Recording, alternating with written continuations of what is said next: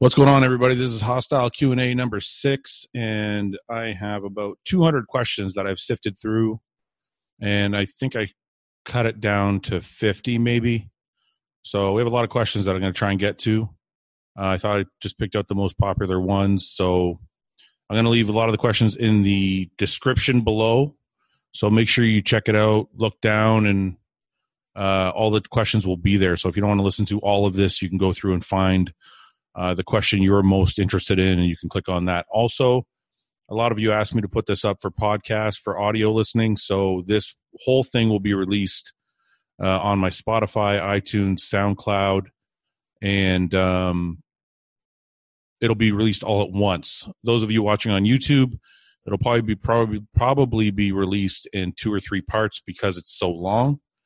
Um, so without uh, wasting any more time, let's get to the questions and see uh, what's what.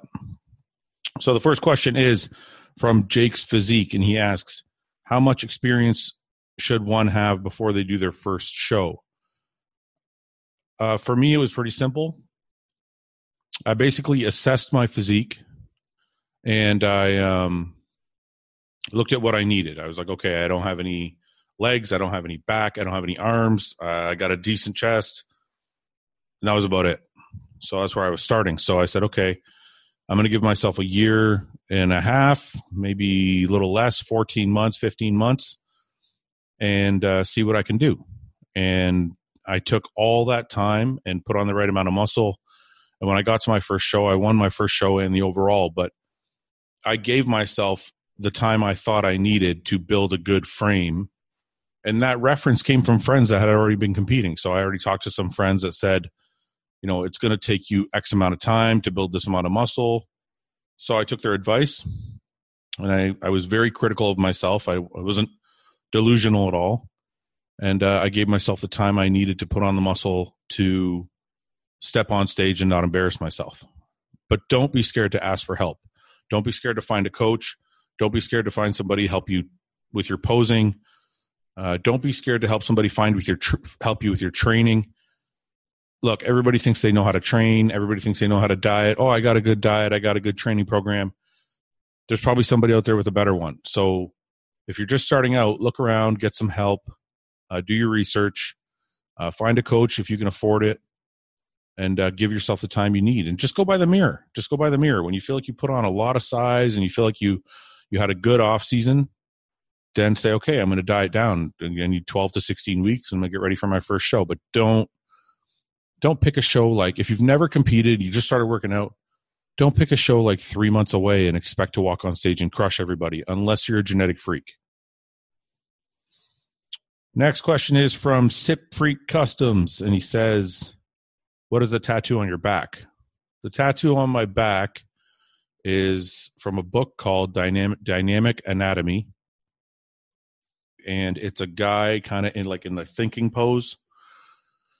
I got it when I was 25 or 26, something like that, and I don't regret getting it. I'm happy I got it. To me, it kind of represents who I am. Uh, I feel like I'm an emotional uh, bodybuilder.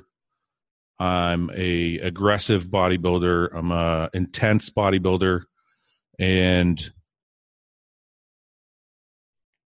but I'm a bodybuilder at heart. So it's kind of like a guy, he's really muscular, but it's an anatomy of the guy. So all the skin is torn off. You can see all the muscle fibers.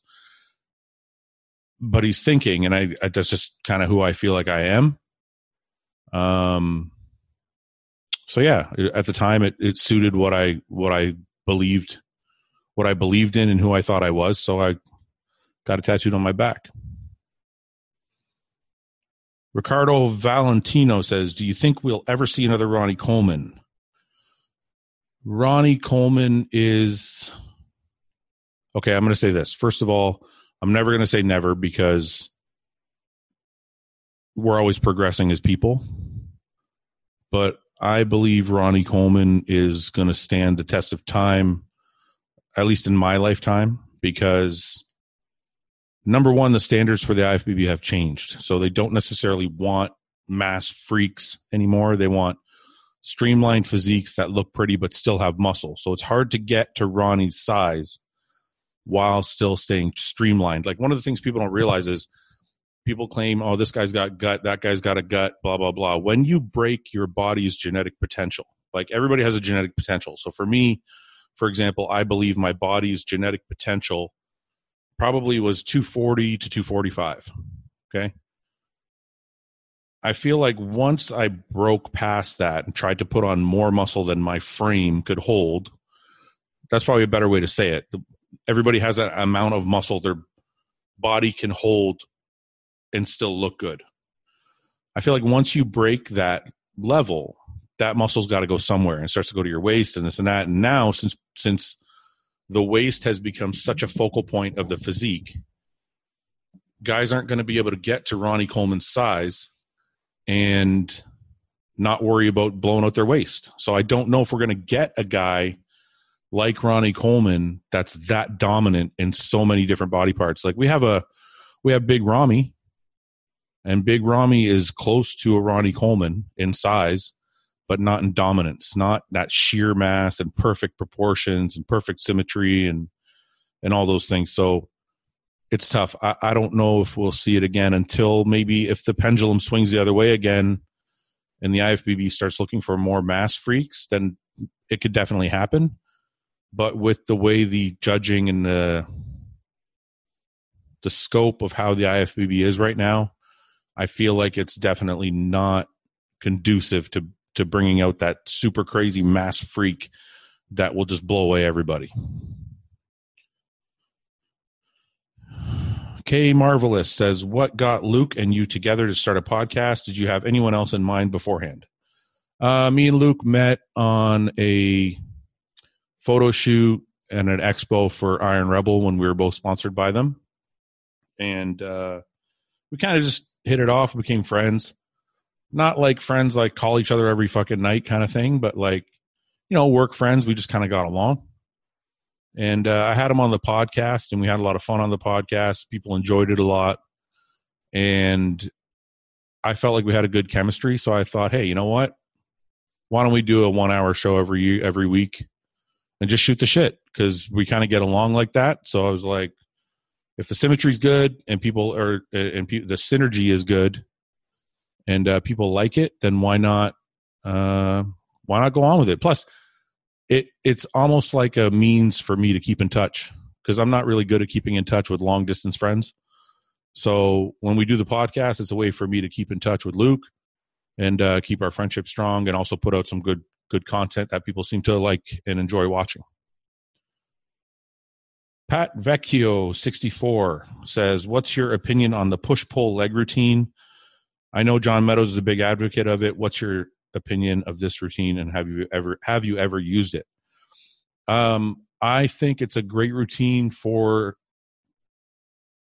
somebody who likes that style personally. It's not for me. Ever since i started working out i have been a one or two body part a day person. I train five or six days a week one or two body parts a day and that's just always been my style and it's all i know and I tried doing like uh different combinations and I feel like I just can't get the right amount of work in. But I'm pretty sure it's probably just because something I didn't start from the beginning and I just you know, after 20 years you're not going to just completely revamp everything you're doing. Personally, I feel like um I'm definitely not an advocate of full body routines, but push pull legs is a good routine I think definitely for somebody starting out Okay, somebody starting out, somebody, you know, a few months in, until they kind of get their bearings, understand what works for them and what feels good and what doesn't. A year in, maybe they can change it. Now, if you're doing push pull legs, let's say you just started working out, you're doing push pull legs and you put on a ton of muscle and you're doing great, don't change it. If you are progressing, whatever you're doing in this sport, I don't care what anybody says to you. If you're eating dog shit and you're getting bigger and you're gaining more muscle and someone says hey stop eating dog shit. Go get some steak. Tell them to just don't bother listening to them just turn away and do your own thing because i know that sounds really stubborn.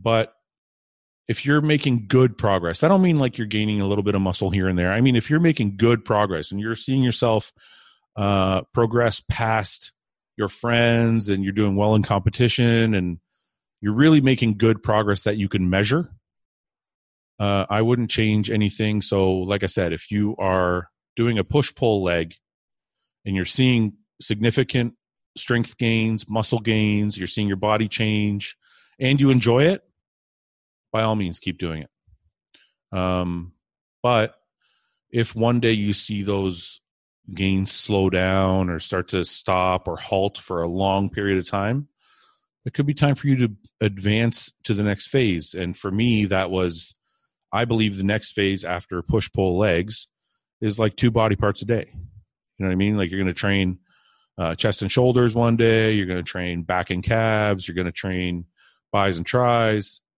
You know, this kind of setup, you know? So uh, I think it's okay to start, but everything is a progression in this sport. Mike Sheldon 4 says, Do you think you will ever do another show? If I can stay healthy, which is a big, huge if at this point, because my body seems to, the closer I get to a show and the more my body fat levels drop, my body seems to not want to cooperate for lack of a better lack of a better phrase um as of right now I have in my head that I will do the Indy Pro next year, or if they give me the invite to the Arnold, which they probably won't because you have to compete the years previous to get the Arnold invite, um, unless you're like Dexter Jackson or something. Um, so if that's the case, I have my eyes set on the Indy Pro, and I'm doing everything with my surgeon and my physio and my coach, John, to get myself to that Indy Pro and in the best health that I can. Um, Josh R. Bate says, How do you not feel small when cutting, and how do you not feel fat when building size?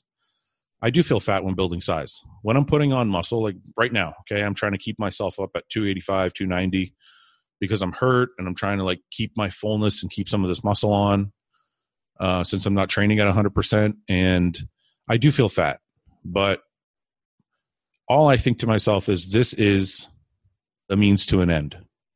Okay. Other people have other opinions. Other people can say, oh, you can stay lean. Oh, you can stay looking good. You can do this and that. Um, not for me. Okay. For me, my off seasons have been a little bit chubby. I get a little bit fat. It doesn't feel great. It doesn't look great in clothes. It doesn't look great naked. But my wife likes it and I know it's a means to get to my next goal, and that's all that matters. So, even though something might not be perfect in the moment, if you're aiming towards something down the road, then you have to, for you know, I, I hate this phrase so much, but you have to trust the process. And sometimes that process is not exactly what you want. Now same things when same thing goes when you're cutting. When i'm getting ready for a show the first few weeks and the last few weeks, sometimes I feel small and shitty. I'm like, in the beginning, you you still have fat on your body, but your muscle starts to flatten out, so you look like shit. And then at the end, you are so depleted that you're like, do I even have any muscle? Like I can't feel anything in the gym and this and that. Those are all normal feelings, but you just have to. This is why we have coaches. This this is this is exactly what me and Luke were talking about our podcast. This is why we have coaches because when you're feeling depleted, when you feel small, and your coach says, just eat this and do this and do that, you don't have to think about it. You don't have to worry that you feel small. Your coach has got his eye on you, and you can just focus on getting the food in and training your ass off and doing the cardio. Um, but if you're asking if we all feel like that, yeah, we all feel like that, and we just push through because you have to understand the process. Jordanella says, What is one thing you would change about actual bodybuilding shows? The only thing I would change about shows, um, I like it when all the shows are on one day. That's first of all. So if it's a Toronto Pro show, if it's a New York Pro, if it's a whatever Pro show, I like it when it's on the same day. Don't like two day shows. So that's the first thing. The second thing is I would move the finals closer, which I've done in my own shows. So at my shows, I have two amateur shows that I run. At my shows, the prejudging is at nine o'clock, and the finals is usually at two or three o'clock. Now, the reason we did that is it's really easy for people to get out of the show at prejudging, go have one meal or two meals, and come back and get right back on stage. They're not, not tired. They're not fussing with where to go, where to be, any stuff. And secondly, after finals, it's only like seven or eight o'clock, six or seven o'clock. It's not hard for anybody to get out of the show and go find a place to eat. In years past, we would have the show at like six o'clock or seven o'clock. By the time you got out of the show, it was 10 or 11 a lot of restaurants are closed. You know, some of the pub and grub ones are open or whatever, but a lot of the nicer restaurants are closed or, you know, you have trouble just finding places to go. So I think shows should be done all at once in the morning. Finals should be in the afternoon, early, closer to the prejudging. Get the show done, and then you can have after parties or you can have dinners or you can have whatever you want because you have the entire rest of the evening. As far as the way the shows are run, I don't really have any complaints. I'm, I'm kind of used to the system. It, I don't. I can't think anything of anything off the top of my head that I would change. Um, I I think they they run pretty smooth. I, I kind of like the way things are. I would just kind of make them closer together. DC Free says DC Free 786 says if you could only do one exercise per body part for the rest of your life, what would those exercises be and why? and I'm not going to go through all these, but let's just say they're they're all compound movements. So I enjoy bench press, squat, military press, barbell rows, deadlifts, you know, standing barbell curls, press downs. There you go. There's all the body parts. so I just uh I like the compound stuff. Okay? So just let's leave it at that. Yari513 says, I sometimes lose a pump towards the end of my training. Does that mean maybe I trained for too long? It could. There have been times when my eating has been good. I've been eating tons of calories and my I felt so good in the gym I just wanted to keep going. And you know you reach a point where your pump is like insane. And then if you keep going past that point, then you're like, oh, okay, I lost my pump a little bit. And when you leave the gym, you don't feel as good as you felt had you left one exercise earlier. Now that is something I had to learn because I always felt like more was better. And there was a point in my career where I, where John took over and he was like, no, no, no, let's pull back. So I would get to a point where I felt really, really good, and I would do a couple exercises, and then he'd be like, okay, you're finished. And I'm like, okay, I feel like I could do more, but I'm going to go home. And I would go home and I would feel way better the next day, the next week, and I kept progressing that entire off season. Now the other thing is you could be eating enough, but you could be eating the wrong thing. So let's say your pre-workout meal is like chicken and rice, okay? Or chicken and or shrimp and rice or something really clean like just a protein and a carb. Uh, one of the problems is like for me, for example, if I eat potatoes, let's say let's say I eat chicken and potato and there's no fat in it my body will take in the potato, absorb it, and then it'll be gone. So my blood sugar goes like this potato goes in, blood sugar goes up, my body just absorbs it, and then my blood sugar crashes really fast afterward. And it might be just because it's such a, it's a, you know, a white starch like that. You know, the pota- potato seems to digest really fast for me. So just my insulin levels just go up and down. And when they go down, I kind of lose my pump because now your blood sugar is kind of dropped and your body's not functioning the way it should be. So, uh, one of the things I did to combat that is if I'm going to have olive oil, or if I'm going to have uh, potatoes, I'll have some olive oil. So I'll actually bake a potato, mash it up, and put a tablespoon of olive oil on it with uh, salt and pepper, and I'll have that with my chicken. And that little bit of olive oil is not enough to bloat me and ruin my workout, but it's enough to slow down that potato digestion. So it's a, it, it could be the same thing for you. Everybody's going to digest things differently. So it could be the same thing if you eat. This has happened to me with chicken and rice. If I eat chicken and white rice, the it will sometimes digest extremely fast depending on how insulin sensitive I am. uh, that that fa- in that phase of my off season. Let's say, and I'm not saying I take insulin. I'm saying, you know, sometimes your body gets insulin resistant or carb, for lack of a better word, you get carb sensitive or carb resistant. So sometimes I'm really carb sensitive, and at those times, if I'm eating chicken and rice, that rice can go through me fast. Like my body, my blood sugar will spike and it will drop. And then by the end of the workout, I'm tired and I've kind of lost my pump. One of the things I've done to extend that blood sugar and get it to be more of a level instead of a spike is I'll add coconut oil. So I'll cook my rice, I'll cook my chicken, and after both are done, I will melt a tablespoon of coconut oil on top of the rice with some salt. And that, first of all, the salt is going to help with my pump, but the fat, even though it's it's a the MCT oil is even better, right? Because your your coconut oil is half MCT, so your body's going to use that for energy too. But it's not full MCT, so it's still going to slow down that blood sugar rush from the rice. So it'll extend that blood sugar, right?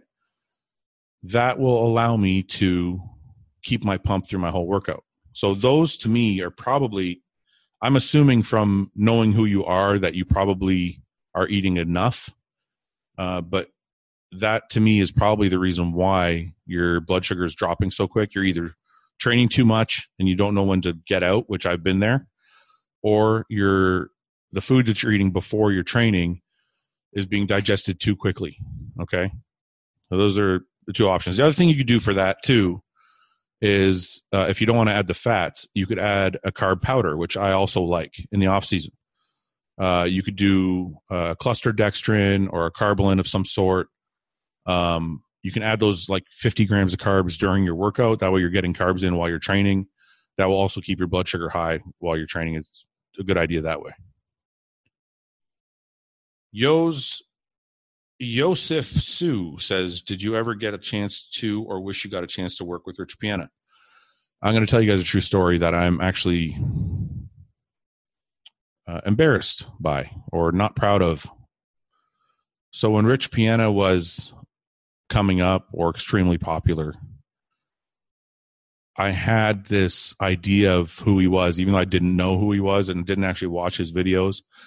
I had this idea that he was ruining bodybuilding.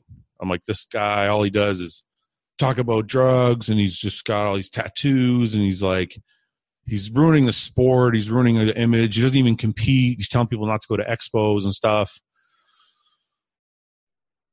Before he passed, I started watching a lot of his videos and I was like, wow, you know what? I had the wrong idea about this guy. He's actually like a really good proponent of bodybuilding. Now, I don't agree with everything he said. I, I like I don't agree with not going to expos or not competing because it costs money or any of that stuff.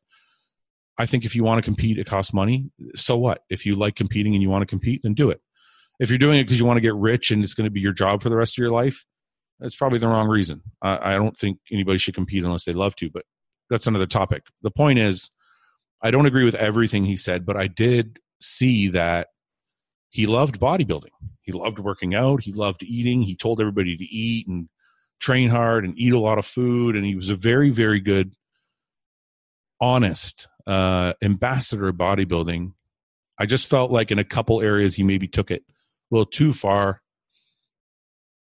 Um, maybe because of his own experiences, I don't know. But overall, my opinion changed of him. And um, yeah, looking back on it, I do regret the way I acted and the way I felt because I bumped into him in Germany, I think we were, and he said hi and i said hi. You know i think we had a mutual respect for each other. He knew who i was. Obviously i knew who he was. He's a celebrity. Um and we were training in the same gym and i could have easily probably got into a training session with him and his buddies and i didn't. And eh, it's not that i thought i was better than him or anything. I just one i didn't want to bother him. But two i, I didn't know who he was yet. And um that's that's on me for for judging a book by its cover and uh, looking back on it, I wish I would have taken the time to uh, watch his videos and understand what he was trying to do at the time. So that's my Rich Piana story. Be Real Swan says, What is your dream car? Please say something with a manual gearbox. I will not. And I'm not saying that because you're wrong. Manual gearboxes are the most fun, but a Ferrari, Ferrari LaFerrari is probably my dream car at this moment. Um, and it does not have a manual gearbox. But if you've ever driven a supercar, you'll you'll know that driving a paddle shift with the engine behind you in your ear, with the turbos spooling up, is an exhilarating fucking thing. And you don't need a manual. You can't shift fast enough. You can't. I had a paddle. I drove a paddle shift. Well, they're all paddle shift, but I drove a McLaren with the paddle shift. Put it in sport mode, so it was only manual with the paddles. I almost couldn't tap the paddles fast enough from zero to sixty because it just it was like driving a, it was like driving a sport bike. It just rev one, two, three, fourth gear, fifth gear. It's just gone. And uh, I always thought I'll never buy anything without a manual, but after driving that car, I realized you can have a lot of fun in those cars. Just the experience of the speed and the sound of the engine in your ear and all this other shit. So, yeah, the Ferrari LaFerrari is probably my favorite uh, car at the moment. Brian Blacchio says, "Any tips when doing shows back to back?" Um, depends. Let's say they're a week or two apart. Yeah, you're going to deplete carb load and do the first show. For the second show, I think you just personally, from my experience, I just go back to a base diet that's in between the, the carb load and the depletion. And then just do cardio through the next week and let your body kind of okay. So let's say you did the show Saturday. You might go out Saturday night and, and celebrate because you won. You're gonna have a cheat meal, or you're gonna go out and be depressed and cry, but you're still gonna have a cheat meal because it feels good. And then after that, you're to wake up Sunday and just get back on the cardio. Get back on the cardio, get back on a moderate diet, and ride that out through the next week until you get on stage again. The second week is easier than the first because you're already peeled, you're already there. All you did was gain a little bit of water from a cheat meal. Once that water comes off, you're ready to step back on stage because you're already loaded from carb, carb loading the week before. So the second week is always easier than the first, believe it or not, because you're not having to deplete and carb load and all this other shit. You can just kind of ride out your carb load that you had and then just get on stage again. Batman and Harley 0617 says, How does your protein consumption change from off season to prep? Actually, it doesn't. My off season and contest prep protein consumption is always six to eight ounces.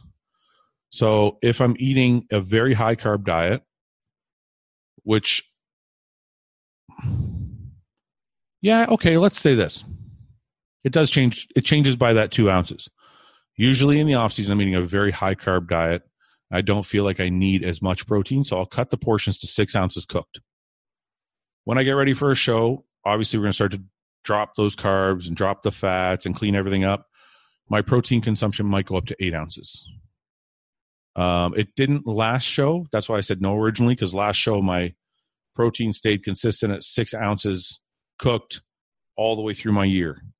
But in years previous, I would go lower in the off season because I have a lot of extra calories, and then higher during my diet, and probably eight ounces cooked uh, because I don't have that extra the extra carbs or fats. Noah Health 66 says when doing high volume 20 plus rep sets. If I'm failing at the prescribed rep range for a few sets, but failing much sooner on the later sets, should I be lowering the weight for the later sets or continue failing at the lower rep range? Um, I'm not sure why you're doing 20 rep sets unless it's like for quads.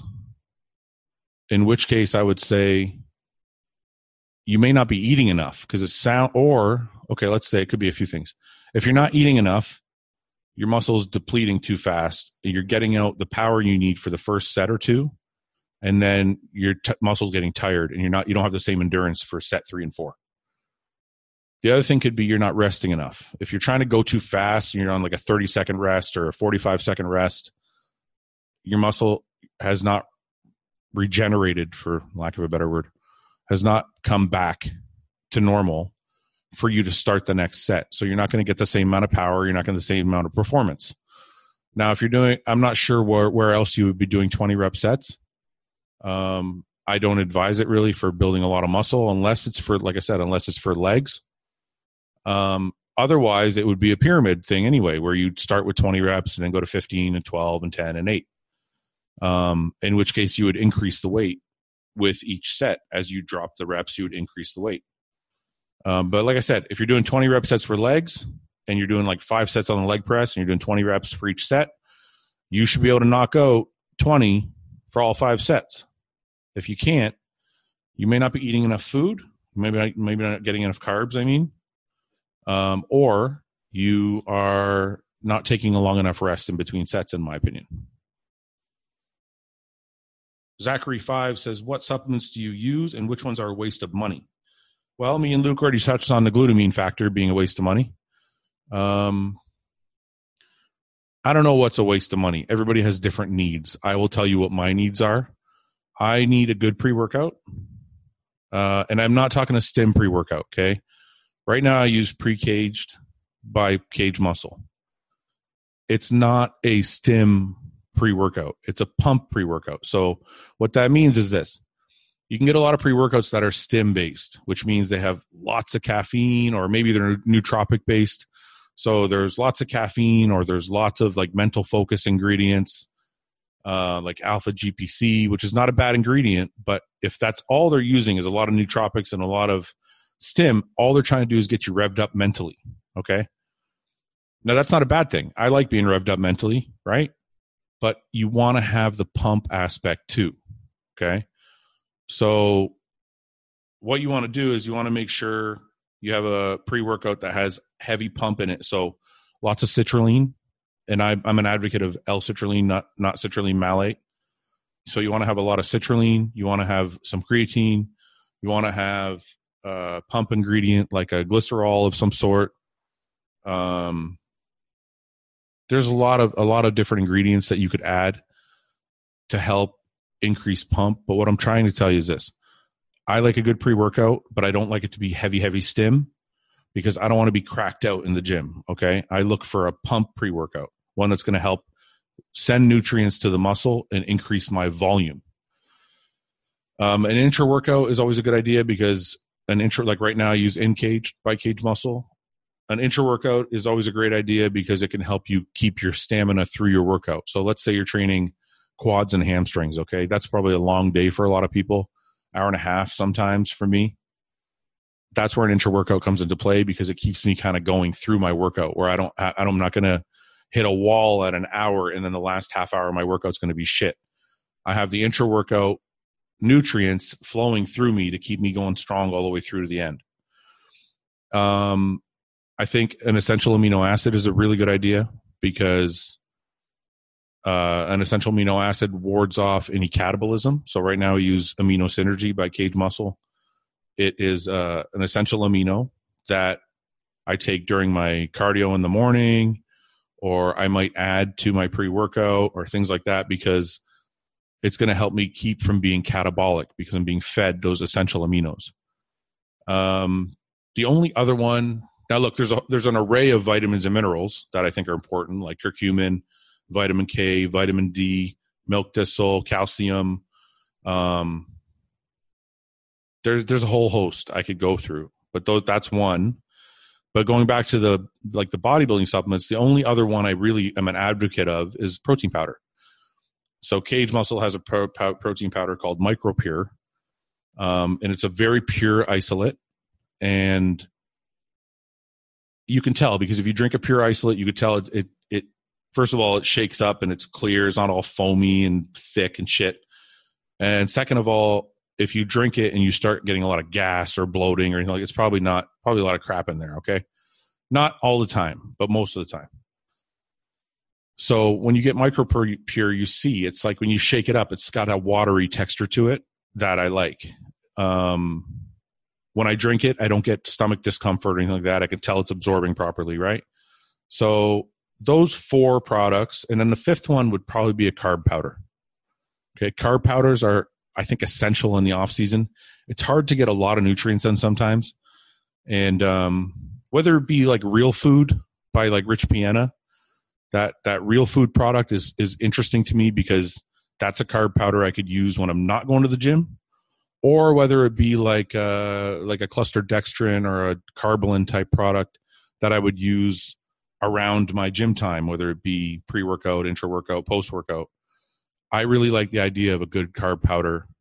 And I like both of those, to be honest with you, because I like the idea of having extra calories that aren't going to digest super, super fast, but they're more food based, like the real food product that Rich Piana makes. I'm interested in that. I've never used it, but I have a lot of interest in it. Um, those are that's it for supplements. And there's other things that could be useful. You know, if you have trouble sleeping, there's a lot of good sleep aids out there.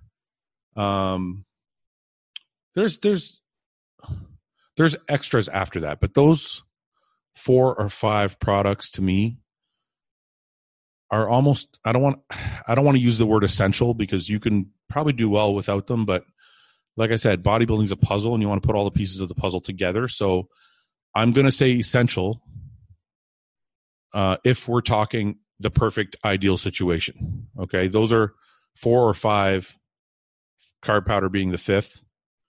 Uh, four or five of my favorite essential bodybuilding supplements. JK Vet in 94 says thoughts on full body training controlling for volume. Um, I already kind of covered this in the beginning of this uh, Q and A. I'm not an advocate of full body training. I don't think unless you're starting out, you're brand new, it's your first day at the gym. I'm not an advocate of full body training. I don't think you can get enough out of. I don't. I, I just like I said, unless you're a beginner, beginner, I, I don't think it's for me. Gymnastics Lover 10 says, What's your advice or protocol for working around hurt or injured muscles? I mean, before it gets too serious and needs medical attention. Um, if you have a, if you have an injury that's bothering you repeatedly, you need to get it checked. You need to go to a physiotherapist. You need to go to a doctor and get an ultrasound. Working around an injury is not hardcore. Okay, when I say I work around an injury, I've already diagnosed it. I've gone to see a physiotherapist. I've gone to see a massage therapist. I've gone for an ultrasound. I've gone somewhere and I've figured out what my problem is. Now I can work around it. Like I tore my tricep. Doctor's like, don't use your tricep. Okay, I'm going to train with one arm for the next six weeks until I can use the left arm. Once I can use the left arm, I'm only going to do things that don't involve the tricep. That's working around an injury. But you have to diagnose the injury before you work around it. You can't just pretend everything is fine and then just keep going to the gym and not know what's going on and have it get worse. Okay. Um, now, if you have like a nagging pain here and there, you know, whatever caused the pain or whatever is causing the pain, stay away from that exercise. You can do that for a couple weeks, but if after two or three weeks you're still having that pain and it's not getting any better, go to go get it diagnosed and figure out what it is. But if you if it's just a intermediate thing and you're not you know it's just a little bit painful let's say okay well my knee's bothering me a little bit. Okay what doesn't hurt my knee? Okay i can't squat. If i squat that hurts my knee uh, but i can leg press okay i'll leg press okay i can't hack squat but i can reverse hack squat okay i'll reverse hack squat it's almost like a trial and error thing you have to this is why it's important to have a lot of tools in your arsenal when it comes to training exercises. Like some people say, oh, you don't need shit. You just need to do like squat, bench, and deadlift and whatever. Okay, what if you can't bench because something hurts? How are you going to grow your chest? Okay, well, I'll incline bench. Okay, that's another exercise. So you have to have a full array of exercises. And sometimes you just have to be creative. Like I sat down on the lateral, uh, it's in one of my posts on Instagram. I sat down on the lateral uh, shoulder machine turned my body sideways and did front raises with it because I couldn't use this arm, but I could lift it. So it was okay to lift it, but it wasn't okay to grab onto things with it. So the point I'm trying to make is don't do things that hurt. Well, first, diagnose the problem if it's serious. If it's not serious, avoid any exercises that affect it. Um, thirdly, try and learn to have a large array of exercises that you can choose from so that when you do have an injury that's not too serious, you can do those other exercises that don't bother it Uh, and lastly, try and get creative because sometimes all the exercises you've been taught might still not work, eh, but you still might want to get in there and do. Uh, and I like, for example, I saw Antoine. I forget what he was doing. I think, oh, he was trying to do shrugs, but he couldn't do shrugs because he tore his bicep. So he got under the calf raise machine, standing calf raises, and just lifted his shoulders. And that was his way of doing shrugs. It's genius, right? It's it's absolutely brilliant. So this is kind of one of the things I'm talking about. But just stay away from things that hurt that area. Don't just keep doing them in hopes that it will go away. Tommy Boy five or no, the Tommy Boy says, is 500 milligrams of Test E a reasonable first cycle? Uh, without giving cycle advice, yeah, I mean that's a good starting point, and you definitely if you've never done any anabolics before, 500 milligrams should affect you pretty greatly. Skylar Greason says recommendations for when training to failure without a training partner. You can easily train to failure without a training partner. You don't need just don't do freeway movements. Like if you if let's say let's say you want to bench press and you don't have a partner and you want to go to failure, use a Smith machine. Let's say you can bench four plates but you're like, well, I don't want to bench four plates without my partner here. I can usually do four plates eight times, but my partner's not here, so I'm not going to do it. Nonsense. Just get on the Smith machine and do four plates 10 times. You're still going to go to failure and you're still going to crush your chest. So there, I trained by myself for like four years when I lived in Toronto. I went to failure every day, right? There's no reason why you can't train to failure. You don't need a partner to train to failure. Matt Sprigg says, I've always only pushed up weight 15 to 20 pounds max in the off season, wanting to avoid getting fat before mini cutting or cutting down. However, I found overall I made minimal gains the last few years. Do you think there's any merit to really pushing your weight up? Okay, long question, but he basically is asking, I don't put on a lot of weight in the off season. Do you think if I put on more, I'll gain more muscle? 15 to 20 pounds over your stage weight is not a lot because let's say you're 200 pounds on stage, right? And now you're 220. Well, five or 10 pounds of that is water. So you only put on 10 pounds of fat. You, you can't look that bad right now. I don't think it matters how much fat you put on, it's what your surplus is every day.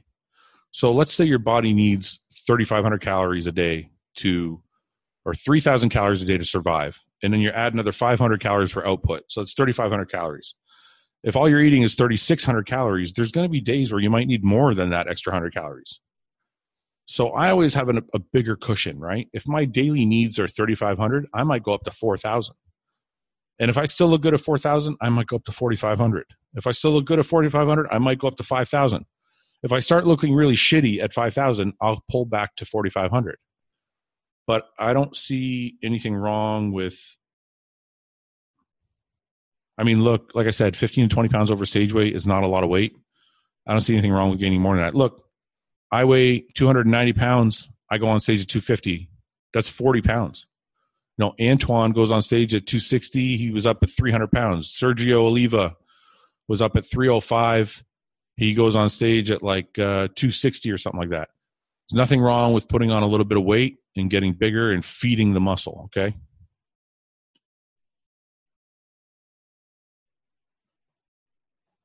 Dakota Ayacho says, "Do you change up foods between off season and pre contest, or just the portions of the same food types?"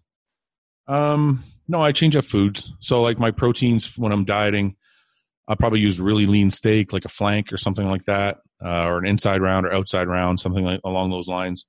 In the off season, I'll probably use just ground beef. Um, I don't use any and I also add a lot of foods. Like I'll use cheeses in the off season, or sometimes I add shrimp. I mean, you can have shrimp when you're dieting, but I usually don't for some reason. So like I have a lot of shrimp in the off in the off season versus when I'm dieting. Um, yeah, there there I have tuna. I have a lot. Of, you could like I said, you could use tuna when you're dieting too, but for some reason I do tuna in the off season, and then when I'm dieting, I'll do whitefish like a halibut or a cod or something like that. So my food choices do change. Um, and there's a lot more cheat meals in the off season. I'm I'm doing like sometimes three or four cheat meals a week, and they're not crazy heavy cheat meals. Like you know, I'm not binging sometimes, but most of the time they're just you know a couple burgers or something like that and some fries. Um, but it's like I said, three or four times a week I'm having that. So yeah, there's some significant differences between my contest diet and my off season. Another one would be bread. I don't really eat any bread when I'm dieting. In the off season, I'll have a lot of Ezekiel bread, sometimes regular bread, uh, pasta. I don't really eat any pasta when I'm dieting. I have a lot more pasta in the off season. So there are significant changes. Max Merrick says, "How was your tricep recovery going? What are some things now not to take for granted after going through some really shitty part of a recovery process?" Um, triceps doing good. I found out. I actually just met with my surgeon today. He kind of felt around and got me to do some exercises. Said everything feels great. Everything's working great. Uh, he said to me, actually, I can start to push things a little bit now. So I'm going to start to kind of get through. The one uh, negative thing he said to me was the amount of time it took to lose the muscle in my arms, it will take two to three times to put it back on, which means it took me three months to lose this muscle in my arm and I haven't been using it. He said it'll probably take six to nine months to get it all back. So either I got to prove him wrong or that's going to fucking suck because I don't want to wait six months to see my arms back to where they were. So I have a lot of work ahead of me. Um, one of the things I don't take for granted is just being able to compete. When this happened, I was getting ready for the Toronto Pro and I was starting to feel good about myself. I was starting to feel like I, I was bringing things back to where they were. And uh, it's amazing the things you take for granted, man. Um, you don't know what you have until you lose it. And without going to a long, shitty rant, if I get a chance to compete again, if I can stay healthy again through my next prep, uh, I will be in heaven because I would love to get on stage again and see what my body looks like one more time or one more year. You know, I'd like to get one or two more years of good competing because it's been a couple years since I've been on stage. So I'd like to get those two years back before retiring. McLachlan Sean says, How do I find the right coach for me? Are there any red flags or warning signs? Okay, warning signs. Anybody who's trying to push a lot of drugs, that's the biggest warning sign. Okay not not only because they're selling you something and they're like trying to make a bunch of money off you, but more so because it means they don't know what the fuck they're doing, and they just give and this is they their claim to success is just that they've given all their clients a ton of drugs, and that's why they look good. So your first red sign is somebody who gives you a huge stack of drugs. Okay, that's a glaring red sign. Okay, red flag. Other one is they don't have any experience they've done nothing. They've done no shows. They've just don't. They haven't been training that long. They just kind of know. They think they know what they're talking about. To me, that's a red flag. Some people don't care, but to me, that's a red. Every great coach I know has had some competitive history. Doesn't mean they turn pro. Doesn't mean, but they know what it feels like. And to me, I need to know that my coach knows what I'm going through. So to me, it's a red flag if I meet somebody like, I've never competed before never done a show before. I don't train really that hard. I've never dieted for the beach. Like I don't. I, that kind of scares me, right? I need to know that the guy I'm, I'm working with knows what it feels like. Now, if he has no experience in the actual field, he better have a lot of clients to back up his claims. Okay. So if I meet a guy who's got zero experience in bodybuilding and zero clients, but he sounds right, not going to happen. If I meet a guy who's got zero experience in bodybuilding but has 400 clients and 10 of them look or whatever, 50% of them look awesome, okay, I'll hear that I'll hear that guy out. The perfect combination for me is a guy who has tons of bodybuilding experience, not necessarily winning or pro or anything like that, but tons of bodybuilding experience, has a bunch of clients that look great, and understands what's going on. Now, those are some things that I need and some red flags. The biggest thing for me in finding a coach is do I look up to the person and can I listen to them? Let's say they meet all the other criteria. If I can't listen to the person if I don't look up to them in a way, when they tell me to eat this food they're going to tell me to eat, I might think I know better. Well, I don't know. I don't I don't think that's going to work for me. I'm going to do my own thing or whatever. Everybody I've worked with, even like part time, I worked with some guys here and there and this and that. I've, I've worked with a lot of different co- coaches. I've respected all of them. Okay. The reason I picked John, John lines up with who I am as a person more so than anybody else I've worked with. Okay. He understands my mental issues. And I say them as issues because I have anxiety. I get really worked up when I'm dieting. I get really worked up when I'm getting ready for a show. John has a very calming effect on me. He knows how to explain things to me that will just chill me the fuck out.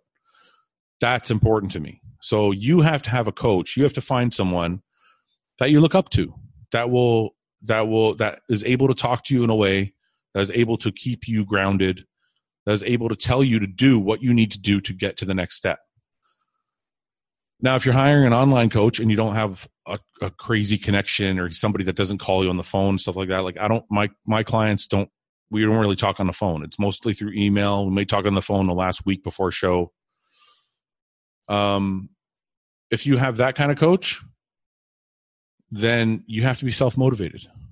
That coach is going to give you instruction. I, I went through, I work with Chad Nichols, okay? Chad Nichols was not a coddling type coach. He would say, Here's your diet. I'll talk to you in four days or three days or a week or whatever. And then you would fuck off and go do his diet and do his cardio and do whatever he told you to do. And then you,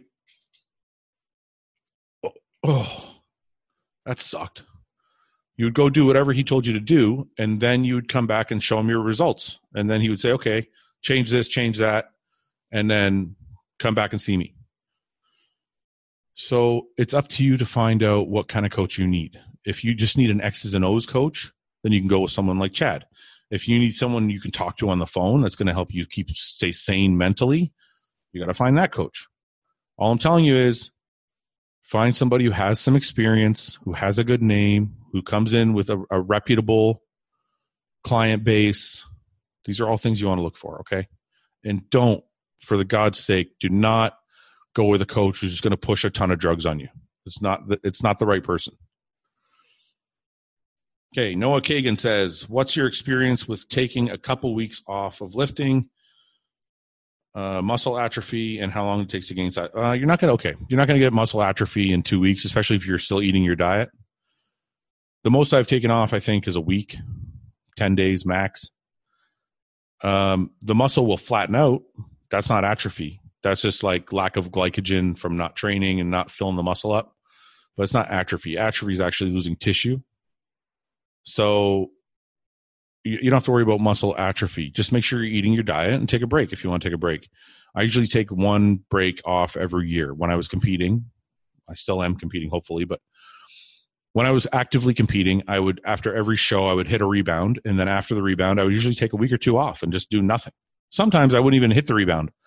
Sometimes if I dieted really hard for one or two shows in a row, I would just take a week or two off right after the show. Usually a week is all I can handle. Then I'm back at it. But you're not going to lose muscle. You're going to lose glycogen. The, the muscle is going to look like it atrophied because it's not being trained and filled up with blood.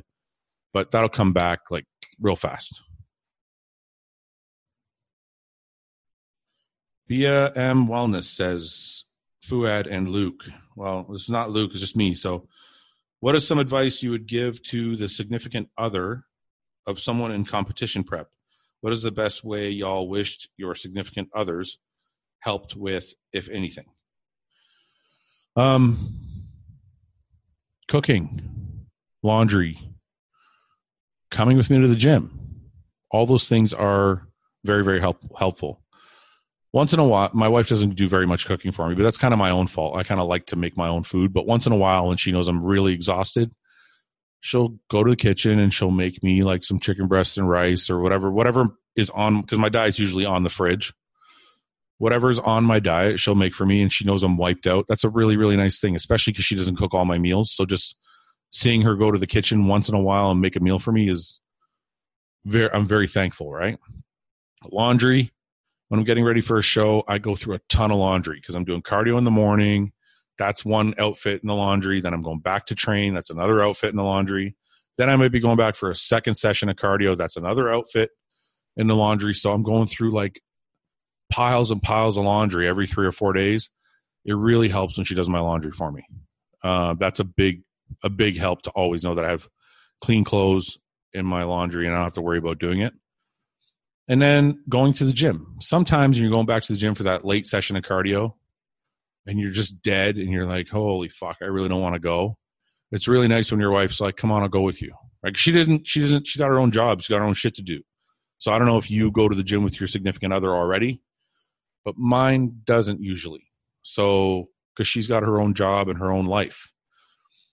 But once in a while, when she sees me really wiped out, she's like, Yeah, I'll go with you to the gym. Let's go. And we'll go to the gym and she'll walk on the treadmill and I'll go on the step mill. And it's just nice knowing that that person's there with you. So it's just like, it's really, really small stuff. It doesn't have to be like all the people think it's like all this stuff. Like you have to do this stuff every day. Sometimes just like, she'll get my shakes ready for me, you know, like before I go to the gym, she'll be like, Oh, what you, what's in your shake? And I'll be like, well, I'm having this pre workout and this essential amino and this, and she'll put it all together for me. And then I know that's ready for me already while I'm getting my gym clothes on. That's already ready. I can just throw in my bag and go. It's just really, really small stuff.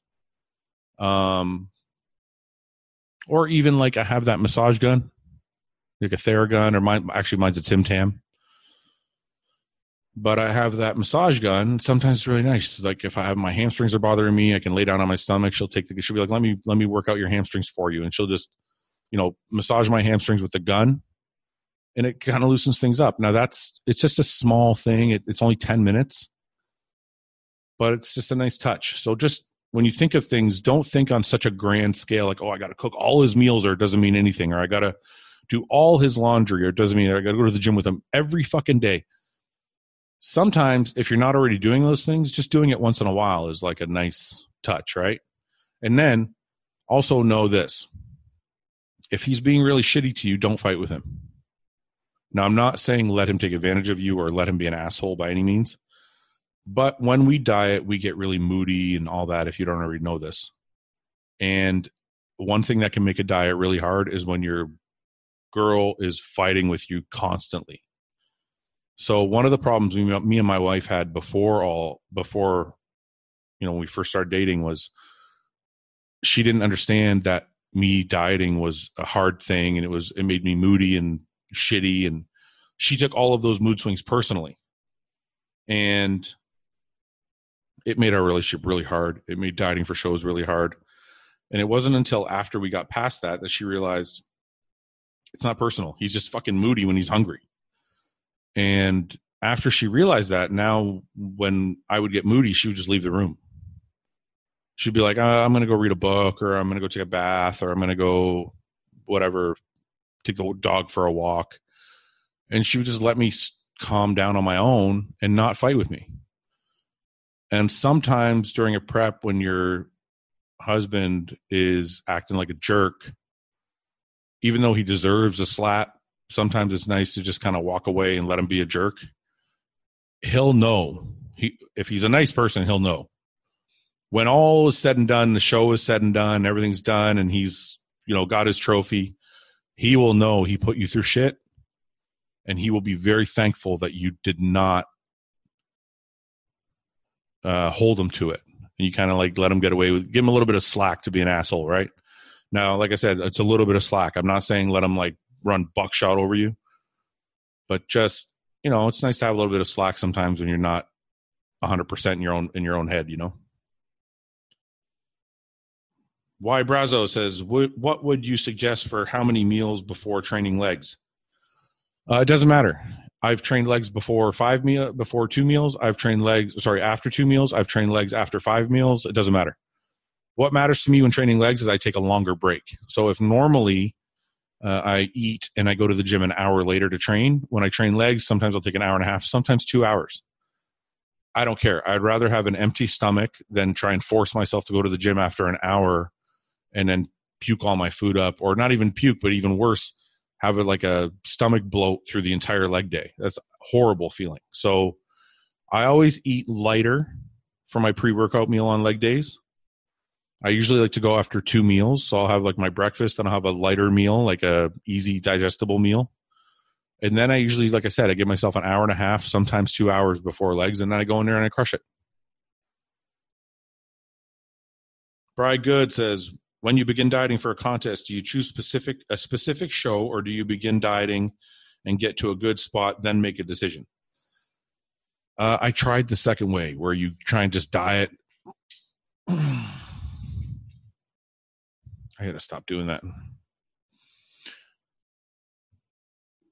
I tried the second way where you try and get in good shape. And then once you're in good shape, you're like, okay, I'm to do that show. Doesn't work for me.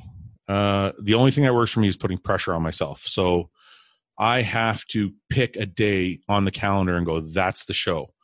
And then from that point, I focus everything I have into that show. And that's when I end up in the best shape of my life. The shows where I've been like, oh, I'm just going to get in shape and I'll pick the closest one they either didn't come to fruition because I decided not to do them, or I actually forced myself to do them and I didn't look as good as I wanted to. I think personally, for someone like me with my personality anyway, the best situation you could possibly be in is to pick the show, pick the date, get all your ducks in a row, and, and focus all your energy on that one day. Okay, what do we got here? Geez, lots, lots more. Lots and lots more. Let's go from the other side.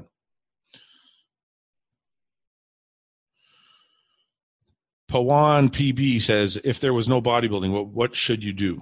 Or what would I do? I'm sure it's a language thing. Uh, what would I do? Um, if there was no bodybuilding, I probably would have been in sales, car sales, home sales, uh, something along those lines. Or I might have been a police officer. I went to school to be a police officer. That's probably what I would have done. But there's bodybuilding, so there's no need to do anything else. This is what I decided I want to do. This is what I'm happy with. I think police work was intriguing to me, but I also like sales because sales has the same effect as bodybuilding in a sense that the harder you work, the more time you put in, the more you get back from it. Right? Because your sales, let's say you're a car salesman or a, a real estate salesman, the more time you put into your craft, the more contacts you make, the more houses you show, the more you're going to sell and that's a lot like bodybuilding so there's a very nice trajectory the very nice synergy between how hard you work how many hours you put in and what your reward is. Whereas being a police officer isn't necessarily like that. It's more of a seniority thing where like you could work your ass off but you can only grow so fast. You know and i that's the one thing i don't like. I like being able to put my effort into something and then see the effort come back to me Dover 9813 says, is it is it always calories in, calories out, or is there quality of calorie? Layne Norton says you can diet off Pop Tarts. Okay, this is a this has been beaten to death, but I'm just going to give my opinion, and I don't care if it's wrong. It's just the way I what I believe. You can diet on a Pop Tart. Okay. If my only objective right now at 285 pounds is just to lose fat, I don't care how I look. I don't care what my muscle looks like. I don't care about anything. I just want to lose fat. Fine. My cal- my caloric intake for the day is 3500 calories. I'm going to diet off Pop Tarts and I'm only going to eat 33 or 3000 calories worth of Pop Tarts. Okay, that means I'm going to be in a 500 calorie deficit every day. So I will lose fat every day. Okay.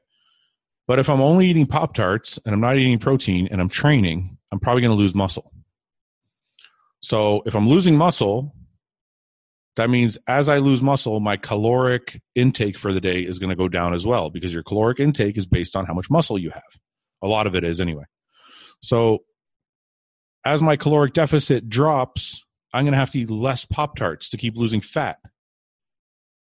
Okay. Do you understand what I mean? So now I'm, I'm training, but I'm not eating any protein. I'm not rebuilding muscle because all I'm eating is Pop Tarts. So my caloric intake for the day used to be 3,500 calories, but now because I've lost five pounds of muscle, now it's 33. So now to keep that 500 calorie deficit, I got to eat 2,800 calories. Oh, two weeks have gone by. I lost more muscle. Now my caloric intake for the day is 3000. Now I got to go to 2500 calories. Do you see what I'm doing? Do you see what happens when you don't eat right? So that means the longer I diet, if I'm not eating the right foods, the more muscle I'm going to burn off my body. The more muscle I burn off my body, the less amount of calories I can take in every day. So eventually, you're going to burn muscle off until you get to 2,000 calories. You're going to be eating 1,500 calories a day worth of Pop Tarts to keep that 500 calorie deficit.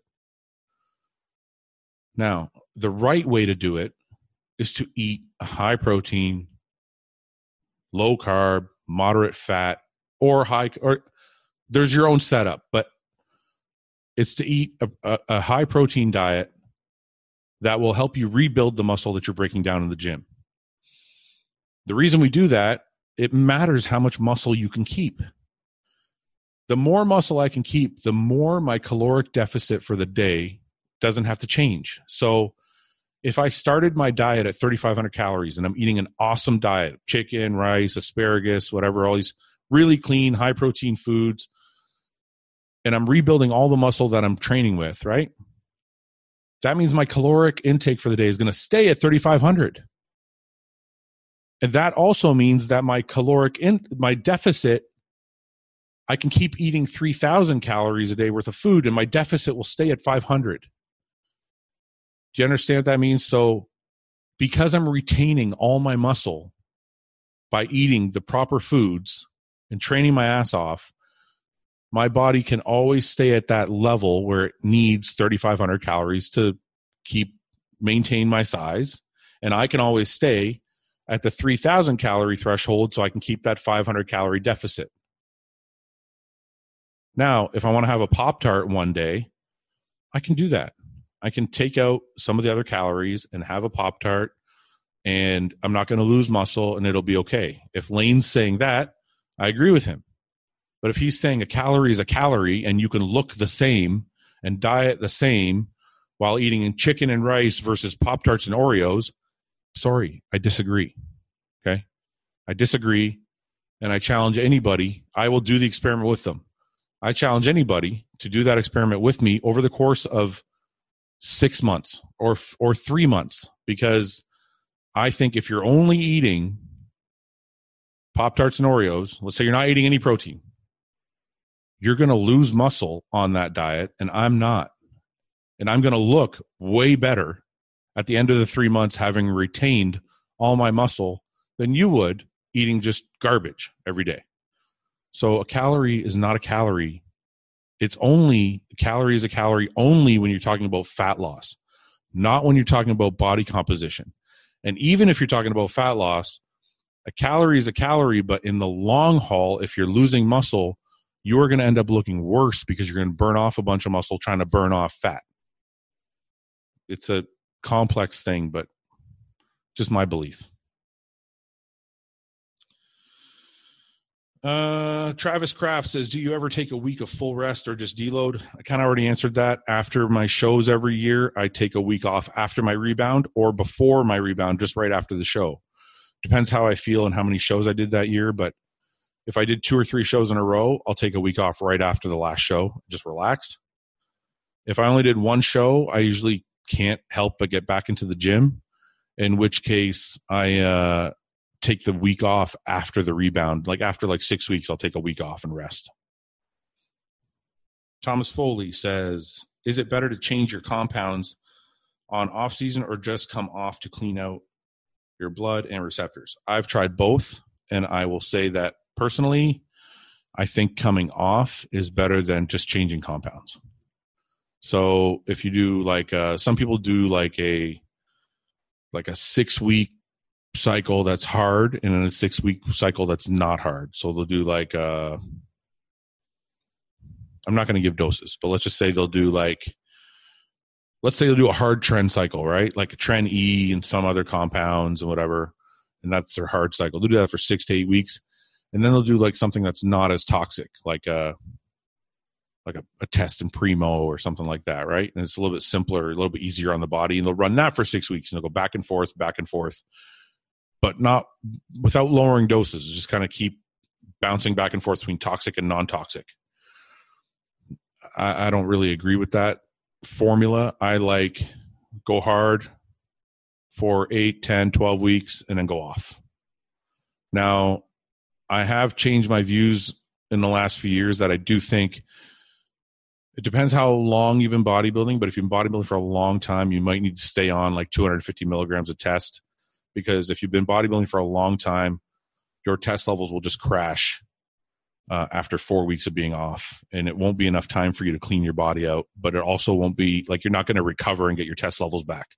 So then you're just running with zero tests in your body or low tests in your body, and it doesn't feel good. If you just started bodybuilding and you're like within five or ten years of starting, you can probably even five years, you can probably go off off all the way and just take a PCT cycle of some sort like HCG or something or Clomid, and you could be okay for six to eight weeks and then get your blood work done, see what it looks like, and then get back on.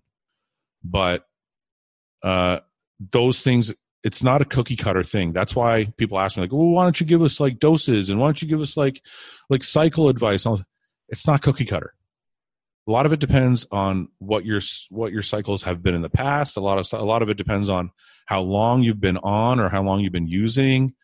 Uh, a lot of it depends on like what you used and how much of it. Like a lot of these things matter, man. So you can't just be like, this is a cookie cutter way to do it.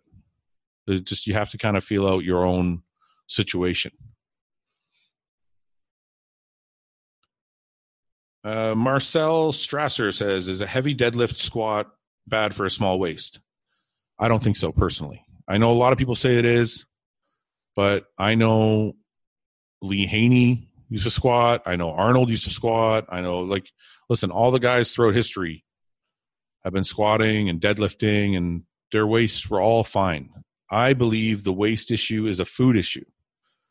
We have to eat such large amounts of food now that we're constantly stretching out our stomachs. And it's not a drug issue because now you see guys that all of a sudden can do vacuums. But it's because no emphasis was played on, placed on the stomach. So nobody was training their TVA, nobody was training their abs. Everybody was binging their fucking ass off, just trying to get bigger and bigger and bigger. Now, guys are focused on not binging. Guys are eating a little cleaner in the off season guys are eating a little smaller meals but more often so the meals aren't as big and not stretching out the stomach as much. Guys are training their tva more guys are training their abs more. So and they now they have now you see a lot of open bodybuilders doing vacuums. Uh, not me yet because i can't do it for some fucking reason but uh, a, a, lot of bodybuilders are and i no i don't think uh, squat deadlift or bench or any of that uh, makes you means you're going to have a thick waist. Steve Bucilli says, "Is it possible to tap into stored body fat for energy while training with weights? And if so, should you forego carbs pre-workout to help with that?" Uh, I don't believe that's possible unless you uh, are in ketosis. So if you're on a ketogenic diet and you've been on one for a while and you take measured your ketones, that means your body is burning fat stores for energy. In which case, when you train with weights, your body will burn fat stores for energy. Uh, otherwise, uh, I don't think that's really what's going to happen. Um, I mean, if you're not eating, your body's going to tap into fat stores, but it's also going to tap into muscle stores, in my opinion. So uh, I don't think that's a good situation to try to make happen unless, like I said, you're in a keto diet. Bar None Fit Shake says, "What do, what to do about body hair if your girlfriend won't help you out on the back? It sucks. Make her. Tell her. Say, look, this is part of the fucking deal. If you're with me, you're gonna shave my back, or else we can't be together. it's the way it is. I mean, look, if your girlfriend loves you, she will shave your back. That's all there's to it. And and also, I don't advise shaving anyway. Get yourself a trimmer like the one we use for our beards, and just put it. Use it with no guard, and just have her okay, there's two reasons. One, your hair won't grow back as thick. I know some people think it's a myth, but it's not. It happened to me. I had to get a whole bunch of laser done to get that to go away. But secondly, shaving irritates the skin. It gets makes you itchy. Sometimes the shit grows back stubbly. You can get a lot of ingrown hairs and stuff. You don't want any of that, right? But if you use a shaver without the guard, it leaves like this much hair, but you can't see it. Like from far away. Like when I take photos, people are like, "Oh, did you shave?" I'm like, "I'm not shaved. I trim.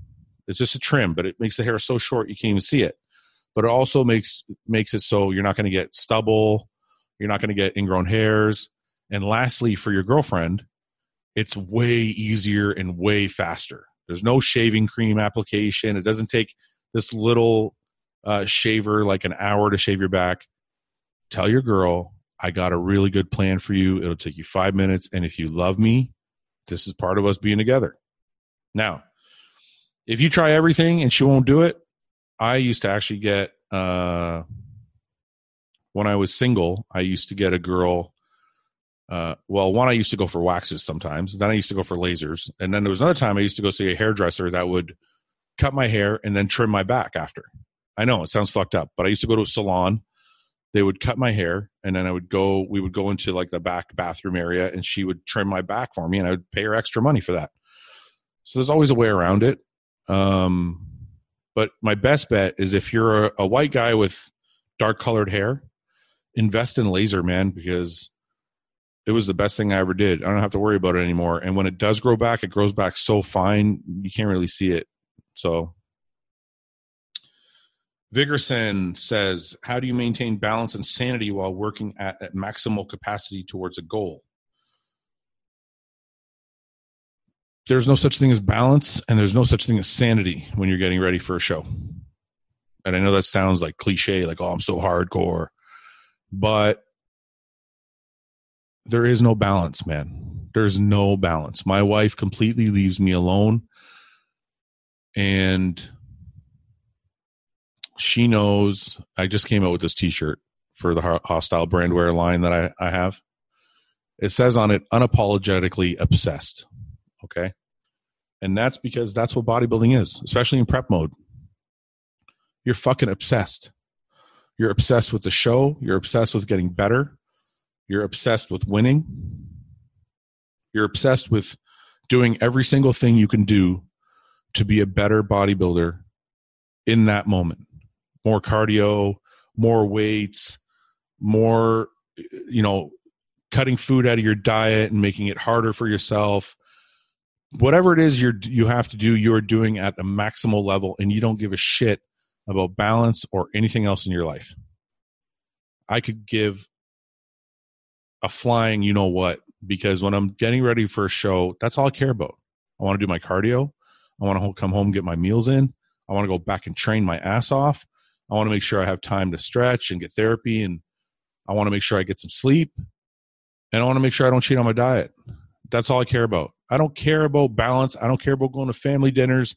I don't care about going out for birthdays. I don't care about going to somebody's wedding. I don't give a shit. So all I'm trying to say is those people who will fault me for that, I am unapologetically obsessed. I don't give a shit what you think. I don't care if you think it's wrong. I don't care if you think I should have balance because I'm missing out on life. This is the way I like it. And this is the way it has to be for me to be successful. Now, that's not speaking that way for everybody. I haven't seen it yet but I'm sure there are some people that are able to go to different outings and go to different dinners and go out party with their friends and not drink and do whatever it is and become successful. I have not seen it in open bodybuilding. Maybe men's physique guys have a little bit more leeway. Maybe like bikini girls don't have to train as hard. I don't know if they do. Nobody take offense. But in open bodybuilding, I have yet to see the guy who's prepped for a show and been able to live his whole life normally while doing that. I mean, look, I'll give you the perfect example. You want to see somebody unapologetically obsessed? Look at Brandon Curry. The guy lives in Kuwait for like eight months out of the year. He's got four kids. I think four. He's got four kids. This guy has four kids he wants to be with. He's got a wife he loves. He's got businesses to run here. And he's like, I'm sorry, I got to go fucking train and his wife is good enough and loving enough to be like, yeah, he does. Okay, go train. That's somebody who's obsessed. But with that obsession comes the front runner spot at the Olympia. Everybody's talking about Brandon Curry being the front runner. Why? It's not because he's genetically gifted or he's lucky or they're handing him something that he doesn't deserve. He's living in a different country for eight months out of the year without his family, his friends, his wife. That's obsession. But he knows that's what it takes to be in the spot he's in. So that's what I have to say about being obsessed and balance and all that other shit. JM Pow says, when dieting for a show, especially the last month, where does your motivation come from when finishing the prep? I don't know. I don't know why I kept this question. Are you serious? The motivation, where does my motivation come to finish the prep? I don't want to look like an asshole on stage. In four weeks' time, I'm about to get on a stage in front of 500, 5,000 people, whoever's watching, in my underwear. If you can't have the motivation to go to the gym when you know you're going to be in your underwear in four weeks in front of your friends, your family, a whole shitload of people, whatever, then it's the wrong sport for you. There shouldn't be motivation at that point. It should just be fear. You should be like, holy shit, I got to go on stage in four weeks. I got to get my fucking ass to the gym because I still look like shit. That's the motivation. That's the motivation. It's it's finishing what you started. And it's finishing without embarrassing yourself. Right? John 1471 says, Do you really eat cheat meals from Five Guys because they have real meat and real potato, or is it just really because they taste better than Mickey D's? Actually, John, I'm going to shock you. I like Mickey D's better than fat, fat than Five Guys, but I do eat Five Guys because it's real meat and real potatoes. That's why I started going there. But if I had my choice, I would take McDonald's or Burger King because I love that really shitty fast food burger. It's nothing better than a good Big Mac or a good Whopper, right? Five Guys is good when I want like a real meal. But when I want that crappy junk food taste, I want a Big Mac or a Whopper. Uh, TO Total says eating in a definite surplus, but the scale weight is not moving and lifts are barely moving up. Am I overtrained? Uh, I probably shouldn't have kept this question because there's way too many variables. It could be you're overtrained. It could be you're still not eating enough. It could be maybe your day job has you being too active, so you need more food. Um, it could be you're lifting the wrong way, so it's not conducive to gaining getting stronger. Like maybe you're doing too many reps. Maybe you need to focus more on strength if that's what you want, is to get stronger. Um, there are so many different variables to this question that I can't answer it properly. It doesn't sound like you're overtrained. It just sounds like you're either not eating enough. Um, because look, just because you're in a surplus, it doesn't mean that you're automatically going to gain weight. And I'm not sure why. I can't explain that scientifically. But for example, my daily caloric intake is like 3,800 calories, I think, and I easily eat 45 to 5,000 every day. Sorry. I easily am in a surplus every day. I've been at 285 for the last two, three months. So sometimes you have to push it a little further. Even if you think you're in a surplus, push it a little harder, see what happens. Take some day if you think you're overtraining, take some days off. You know, take work out five days a week. If you're working out five days a week, you still think you're overtrained, work out four days a week for a couple weeks, see what happens. Like you have to experiment a little bit. Um Grayson Krieger says, as a young bodybuilder coming up, is it important to take affiliate programs with companies or wait it out until you're in a position to be paid? Um, okay, this is a, I really like this topic because there's a lot of this goes around. So, okay, if you have the money and you don't need free supplements and you don't need free clothing from like whatever these clothing companies are, then don't do it unless you just want to be part of something. If you just want to be part of something and you want to say you're sponsored, then yeah, go be an affiliate, go be an ambassador, whatever you want to call it. But if you don't need the supplements and you don't need the clothes, then who gives a shit? If you're okay, I'm speaking in terms of somebody who, whose objective is to make this a career. If your objective in bodybuilding is to make a career out of it and make money, think of it this way you want to be branded as few times as possible. That doesn't mean being branded once means your career's over. If you go, let's say you're an ambassador for 1st Form or something, right?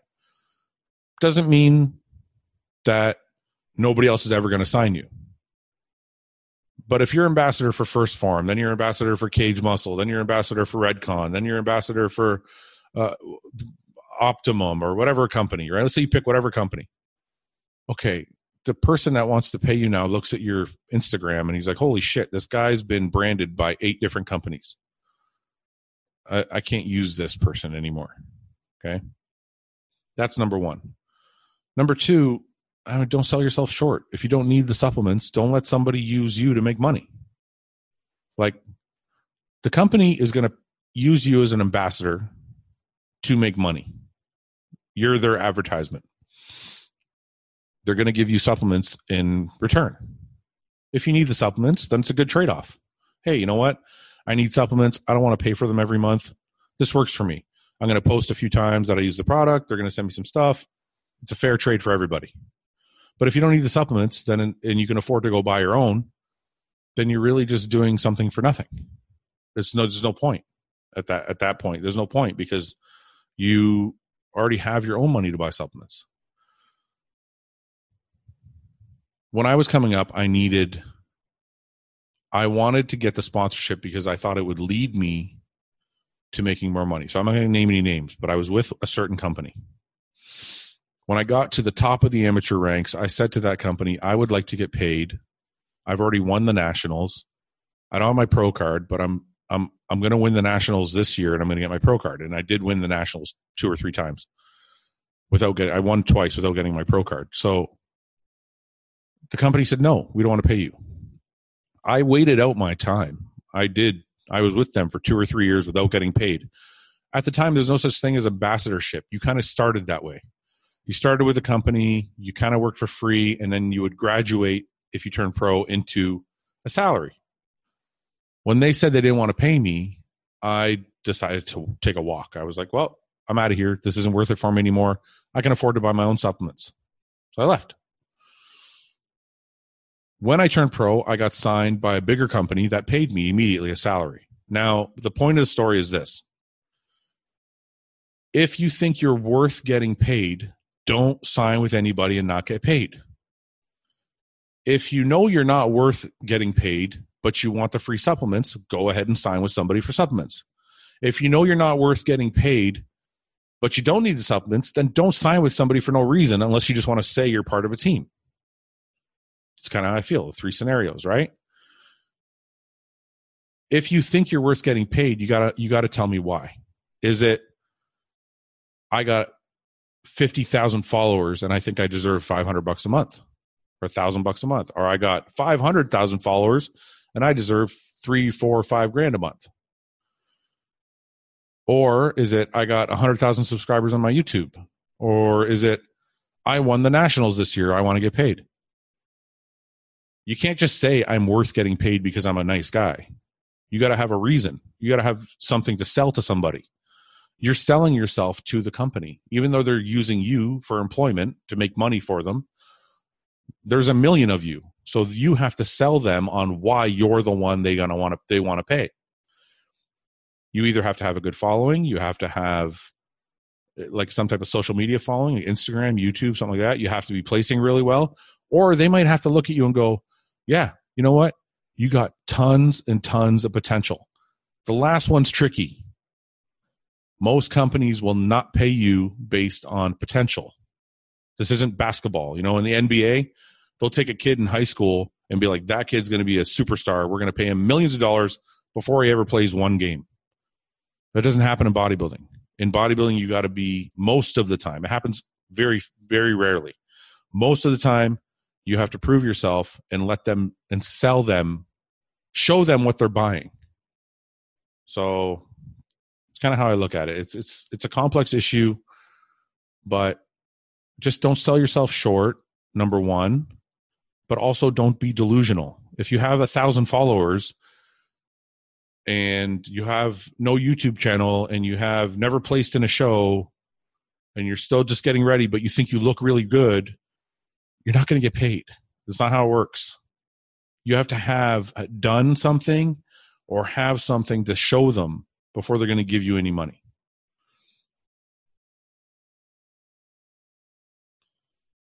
Um, if you're in the off season and you had a for example, a beach date in a couple years, what could you change on your diet, training, or, or in order to maximize your current look? Nothing. Okay, this is this is something I dealt with my entire career. Not because I had beach dates. Well, I, I went away on va- one vacation as a fat guy, but look, it depends who you are. Okay, if you're just bodybuilding for fun, then yeah, you're gonna go on a keto diet and crash diet and do tons of cardio and trying to burn off as much fat as you can over the course of the week so you can go to your beach date and not look like a whale. But if you're a serious bodybuilder who wants to turn pro or is a pro and is getting ready for a show or anything like that, you are not going to give a fuck about a beach date to ruin your off season. Every day, every day counts. Okay. I know you don't think so. I know in the middle of August or the beginning of August, you know your show is until next July, and you're like, well, I don't care. I got a whole year. Every day counts. Every day. Okay. The guys who do the best in this sport are the guys who have the least amount of bad days. Okay. Not the guys, you know, obviously this is genetics and all that. It's not the guys who know the most or figured everything out perfectly or have the best coach or no it's the guys who know enough, but they've had the least amount of bad days in the year. They are going to end up at the show looking better than you.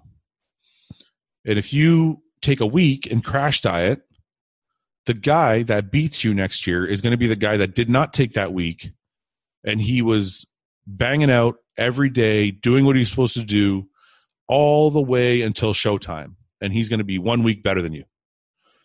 Okay. Now, it's not the way it works all the time because genetics play a part and there's a lot of different factors. But I don't fuck around like that. Okay? If I if I'm in the off season and my focus is getting big and putting on enough muscle for next year, I'm not ruining it for a beach date. I'm going to show up to that beach date. I'm going to tell that girl, look, this is how I look all the time. I'm a little chubby right now. I'm getting ready for a show next year. I look fucking awesome when I'm dieted down, but you're gonna have to wait because right now I'm bulking up, and this is what I look like when I'm bulking up. So if you don't like me now, then you don't get to like me later when I fucking look good, right? So that's what I would do. Now, more realistically, what happened to me all the time was I would have expos to go to. A lot of guys would diet down for those expos. Oh, the Arnold Columbus is coming. I got to diet down. There's going to be a lot of people at the expo. I got to look good. And I'm like, fuck that. I'm going to look big in a tank top and I'm going to the expo and I'm not ruining my off season so I can look good one day in the middle of my off season. I'm not going to die down for one day in the middle of my off season. It's not going to interrupt my progress.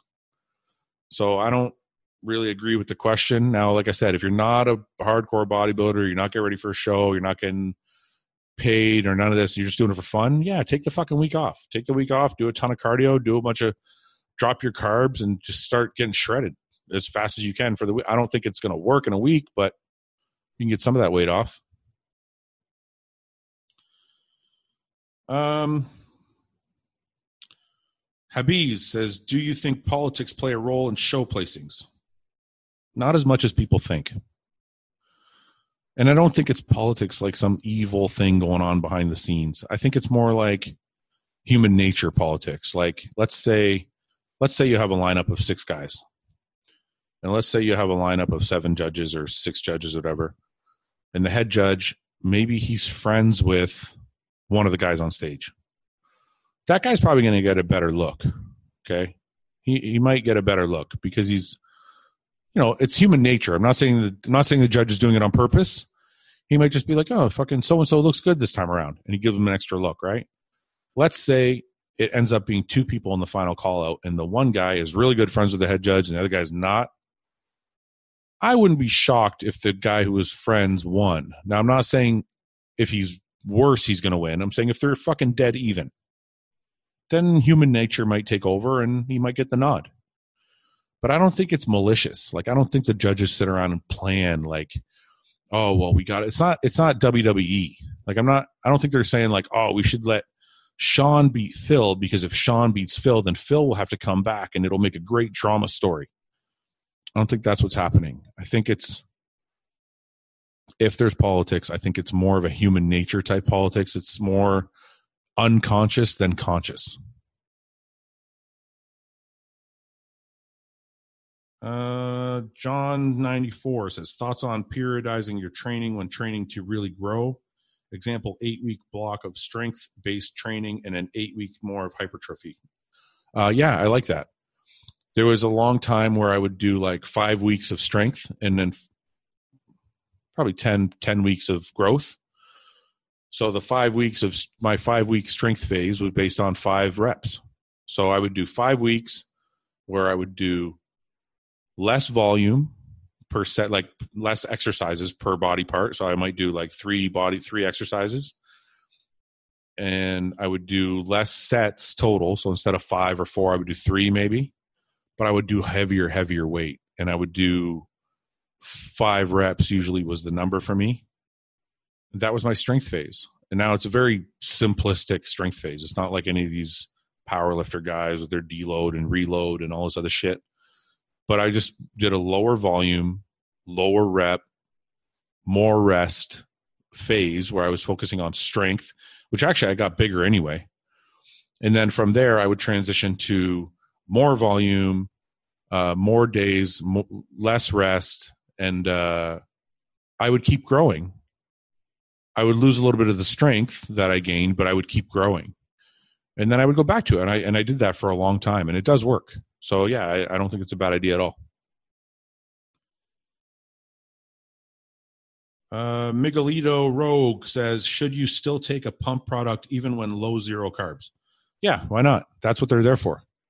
So a lot of pump products on the market now don't have carbs in them, and you can take them on a keto diet. Doesn't matter. You're still going to get a pump. Like it's still like citrulline is going to work without carbs. Um, like any any of the any of the main pump ingredients that you can think of are going to work without carbs. So you don't need to have carbs to take a pump product. It'll still work. You're still going to get a pump. Like even if you're on a keto diet, you you still your body at that point is using fat for energy. So you're still going to get a pump from that. So it's not that you can never get a pump because you're on low carbs. Because even when I'm on low carbs and getting ready for a show, I still get pumps. Now they're not as good as when you're eating like a lot of carbs, but you still get pumps. Three Abood 22 says, Does pump equal growth? And does that mean site injections usually give pumps? Does that mean it grows better? No, no. Site injections do not give pumps. Site injections cause irritation. So if you do a site injection in your bicep, it's going to cause irritation and make your bicep swell a little bit. That's not the same as a pump in the gym. A pump in the gym is you're driving blood to the muscle because you're training it. And with that blood that's being driven to the muscle comes nutrients. That's all being driven to the muscle and causing it to, to swell. Now, the pump doesn't equal growth. The pump just means you drove a bunch of blood there and drove a bunch of nutrients there. What the growth is, is you're tearing that muscle down by lifting weights. And then the growth comes afterwards when you're resting and the muscle regrows, right? So, this is what it starts like your fibers are there and when you train really hard, the fibers go like this and they tear, right? Start fraying, they tear. And then your body has to adapt to that tearing and it regrows the muscle bigger and stronger after you rest. So just having a pump doesn't mean you're growing. You can, I can go lift 10 pound weights and get blood drawn to the muscle and it will it will give me a pump. It doesn't mean I'm going to grow because it's not causing any type of trauma for my body to adapt to. You have to cause trauma that your body has to create a stimulus to adapt to so that the muscle can grow. Without trauma, there's no adaptation. So just pumping a bunch of oil into your bicep, even though it's going to swell up, there's no trauma being made there. So the bicep is going to look bigger, but only because there's oil there. It's not because it grew at all. So no, uh, pump does not equal growth, and site injection oil also does not equal growth. Uh, take a couple more here because we've been on for about an hour and a half. Uh, how, when cutting, uh, a man pal, a man pal man says, when cutting, how many pounds of fat do you try and drop per week? I find it difficult to maintain muscle as I cut down. I think I try to cut too much. Two pounds a week. Two pounds a week, I feel like is a good average to lose. That's why when these people say, "Oh, I lost 40 pounds in a month," I'm like, "You fucking lost way too much weight, and that's not all fat. You must have lost muscle in the process." Um, unless they were severely obese, and then it's a different thing altogether. But two pounds a week is a good average to think about. Um, if you're losing muscle, yeah, you're dieting too hard. See, the worst thing people do when they want to lose weight is they cut a whole bunch of calories and they start doing tons of cardio, and they just want to watch the scale drop but it goes back to what I was talking about in a previous in, a, in the earlier in the in the Q and A. If you drop your calories too far, you're going to lose muscle too, and if you lose muscle too, then your caloric intake for the day will go down. If that goes down, then now you have to eat even less food to keep losing weight. The best thing you can do is keep your calories as high as possible while doing cardio and and then burn off fat and just bring your calories down a little bit to when you start losing weight even if it's like a 0.5 pounds a day or 0.25 pounds a day as long as you're losing a little bit every day that's perfect because it means the less you're losing the better because you want to hold on to as much muscle as possible you want to lose a little bit every day but you want to lose like a pound or two a day because now you know part of that's muscle so if part of that is muscle then that's going to hurt me in the long run I'm gonna have to diet even harder to get this to come to get to get weight to come off, to get fat to come off. So I want to retain as much muscle as possible while burning fat. So it's very important to figure out what your calorie needs are for the day. So figure out your caloric need for the day and just subtract it by one or 200 calories. Don't just guess. Be like, well, I think I'm going to just eat 2,000 calories a day now or, uh, and, and see where what happens. And if you lose five pounds in a week, you're like, oh, awesome. I lost five pounds. It must be working. No, you lost five pounds. Doesn't mean you lost five pounds of fat. Could have been five pounds of muscle and fat, which is not good. That's the opposite of what you want to do. So, uh, this is a situation in which less is more.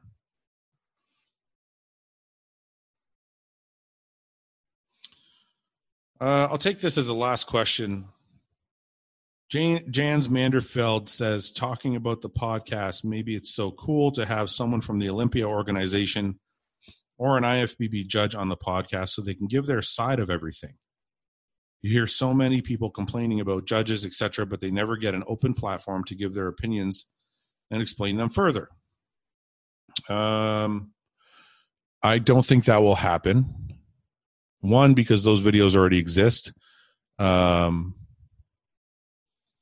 there are already some IFBB judges that have done a lot of interviews and explained their positions on things and extensive interviews on why they picked a certain person over another person. But more importantly, the podcast I'm doing is not about any type of drama or negativity. Okay. That's not why I'm doing it.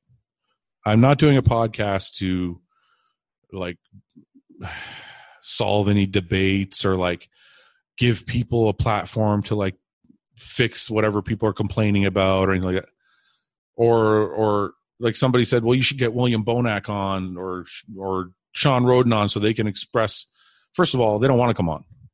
Okay, I asked William Bonac to come on before the Neil Hill thing came about, and Neil and William respectfully said, uh, "I don't really do podcasts. I'm, I'm probably not. I'm going to pass." I respect him 100% for that. I love that he said no instead of just giving me like a the runaround. But it, it's a it's a thing. Like I don't want to have a podcast where people come on and William comes on and then he bitches about Neil and then I have to Neil on have Neil on and Neil bitches about William and it, my podcast is not about drama or negativity and it's not about the judges explaining themselves or the Olympia organization explaining what they did to Shawn or any any of that shit. The podcast is simply about this. The the podcast was started because I wanted to give the pros at the highest level a chance to explain who they are, what they stand for, what they believe in, what they take, if they want to discuss gear or not, uh, what they eat, what their diets are like, if they cheat a lot, if they don't cheat a lot on their on their diets, if they just everyday stuff, man. And that's why I think people like it, and that's what I think I want to keep it as. I don't want to make it a drama filled. You know, it's not TMZ. It's not. It's not Generation Iron. It's not any of those. It's not. It's it's just bodybuilders having a conversation about their life and giving people a chance to listen so they understand that we're just normal people that like to fucking work out. We're not these crazy all these crazy things that have been said about pros. I'm trying to give the real pros a chance to speak for themselves so you guys have a chance to understand who we really are. It's not about anybody any of that other stuff. Um yeah, so that's that. And the other series I did with uh with Luke that is just for fun. Me and Luke get along really well, and I thought, hey, I'll put up another podcast, another series with Luke, just to have a good time, so we can shoot the shit and and have some laughs. Um, I'll take one more. George Christo IFBB Pro says, How much or little gear do you use during the post contest rebound? That's a good one to finish with. Um, honestly half. Probably half. Sometimes okay you guys probably aren't going to believe this but i think the best rebound i ever had was like 500 milligrams of test e 500 milligrams of eq and i'm not saying it because that was my stack. I'm saying it because that was my off like i was planning on going off about four to six weeks after the show so I wanted to run a small stack just to hit the rebound. And so I can keep my blood levels up.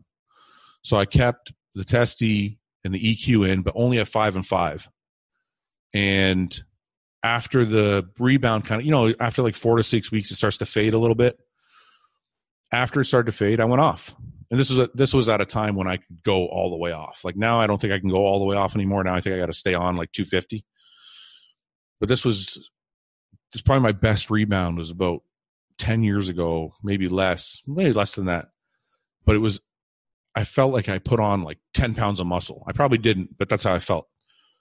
But it wasn't, I don't feel like you need, speaking generally, I don't feel like you need a lot of gear post show.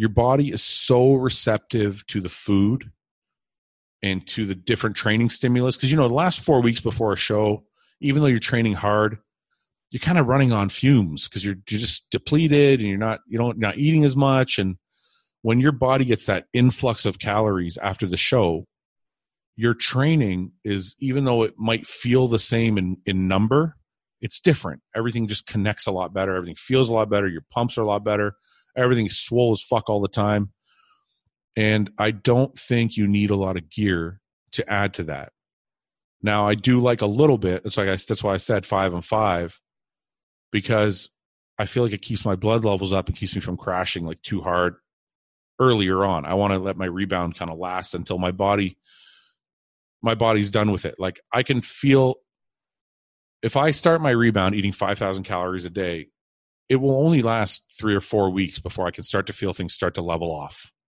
And for sure after 4 to 6 weeks, it's leveled off. There's like I'm not getting those crazy crazy pumps anymore at that point, that's when I go, I went all the way off, did a PCT.